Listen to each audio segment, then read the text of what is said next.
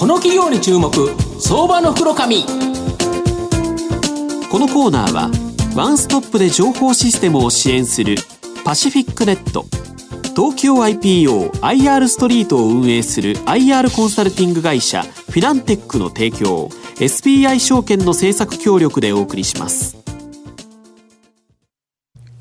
ここからは相場の福の神 SBI 証券客員マーケットアナリスト藤本信之さんとともにお送りいたします。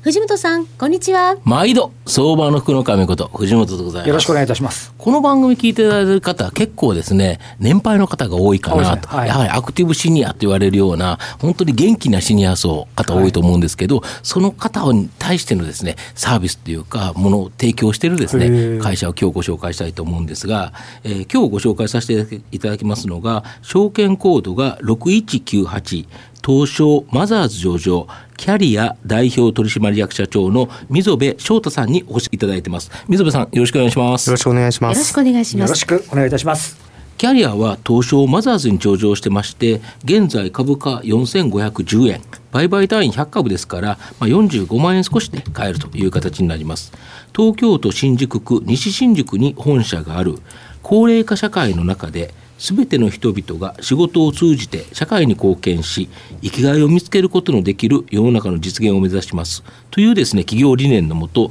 高齢化社会型人材サービスとして55歳以上の働く意欲のあるアクティブシニアの就労機会を創出を推進するシニアワーク事業看護師及び介護士などの有資格者の人材派遣を行うシニアケア事業この2つがメインビジネスの、企業になります。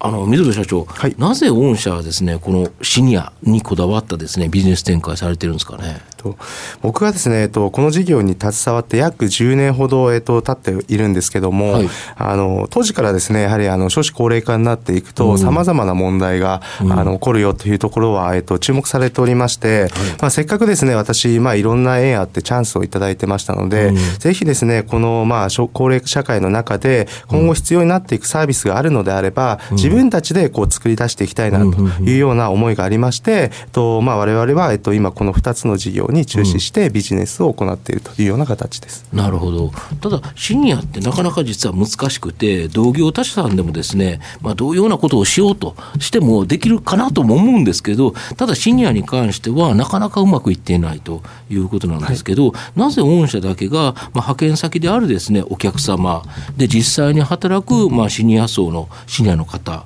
あと、まあ、御社もという形でですねなんでこの三方よしっていうか、はい、非常にですねみんながハッピーになってるんですかね。えっと、まずそもそものその考え方というかですね、えっと、我々我々はですねどちらかというと人手不足だから、そのまあ補填というわけではないですけど、足りない部分をシニアの方々の労働力で埋めていくっていうちょっとそういった考え方をしてないところが特徴かなと。後ろ向きですもんね。はい、あの、まあそそれが全部というところではないんですけども、やはりあのどちらかというとその足りないからえっと補填をするのではなくて、足りないからこそえっとそのシニアの方々が進んで働きたくなるような職場環境をその足りない企業の中に作ってしまうと。ですのでそういった実例を作っていくことによって、シニアの方々が進んでこう社会復帰したくなるような、そういった現場を増やしていこうとやってるのが特徴だと思ってます。ですのでこう人を派遣をしていくというよりかは収容環境を作り出していこうというようなどちらかといったそういった取り組みが、えっと、うまくいってるんじゃないかなとは思ってます、ね、例えばなんかコールセンターでの取り組みとか実例ちょっと教えていただきたいんですけど。えっとそうですね。えっと今からもう4、5年前になりますけども、はい、当時あのスマートフォンのですね、はい、カスタマーセンターのその、まあまあスマートフォンの使い手が増えていたのでカスタマーセンターでの需要がこう結構あったんですね。はい。ただあの当時ですねシニアの方々でじゃあ就労をこう提案してもですね、うん、シニアの方々がまだまだスマホを今と違って使っていなかったので、うんうん、そもそも操作がわからないからできないというふうに断られていたんです。うん、なるほど。要はお客さんから聞かれてももともと使ってない人に聞いたってダメじゃないそうですね。ですよね。はい。なので我々はどちらかというとそのカスタマーセンターの中にあるですね全部そのまあアクセスログを解析しまして、えっとまあそうしてみるとですね結構そのまず問い合わせをしている方が同年代の方が多かったと。まあそうですよね。若い方はネットでパパッと検索して、ああこれだって言ってやるけど、結局分かんないから電話してくる人って、やっぱりシニア層の方が多いともともとに。そうですね。はい。でまたですね複雑な質問が多いというふうに言われてたんですけども、その質問の約7割がですね、まあ単純なパスワードを忘れたとか、w i f i の設定とはどういうことですかっていう、そんなにこう難しくないと。まあ、ちょっとわかあの勉強したらすぐ分かるとはい。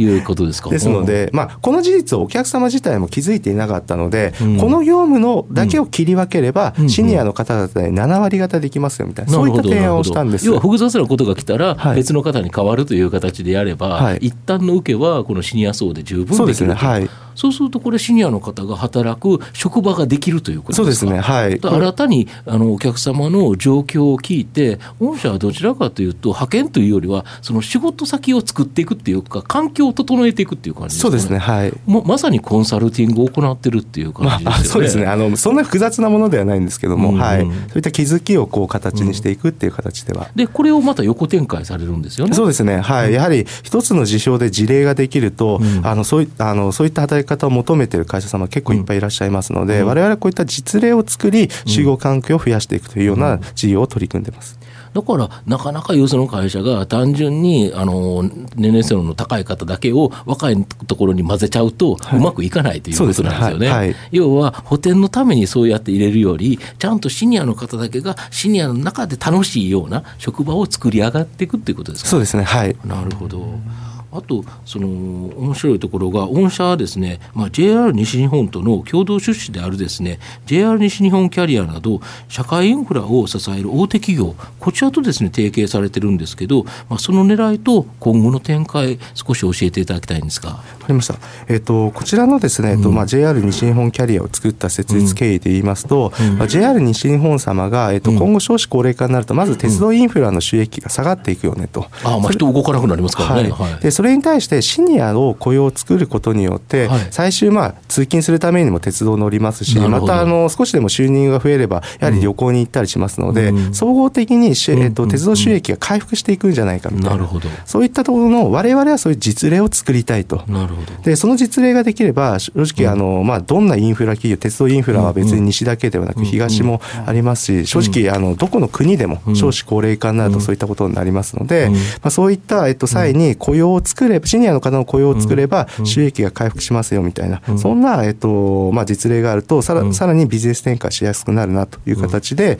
えっと、設立させていただいたと。なるほど。これで、あれですよね、やはりキャリアという会社に対して信頼度があるからこそ、JR 西日本のような大企業とのあの共同出資の会社ができるということですよね。そうしそうだと思ってます。そうですよね、はい。そこはだからすごいなと思うと逆にこの中で JR 西日本の中の働いてる方の中からでもどんどんと当然辞められてシニアになっていくとはい。いうことでいうと、この方たちの一つは働く場所というのもできるというそうですね感じですか。はいそうすると JR 西日本にとっての社員さんにとっても非常にハッピーだし、彼らにとってもハッピー、皆さんハッピーになるようなことを御社は作られてるということですよね。そうですね、はい、そこにあの日々トライしているって形ですね。なるほど。あと、御社の今後の成長を引っ張るもの、こちらを教えていただきたいんですが。なるほど、えっとまずですね今後さらに少子高齢化深刻する中で雇用にまつわるですねさまざまな問題っていうのが、あのいろいろ出てくると思っています。はいで我々ですねその問題点を、えっと、逆にチャンスと捉えて、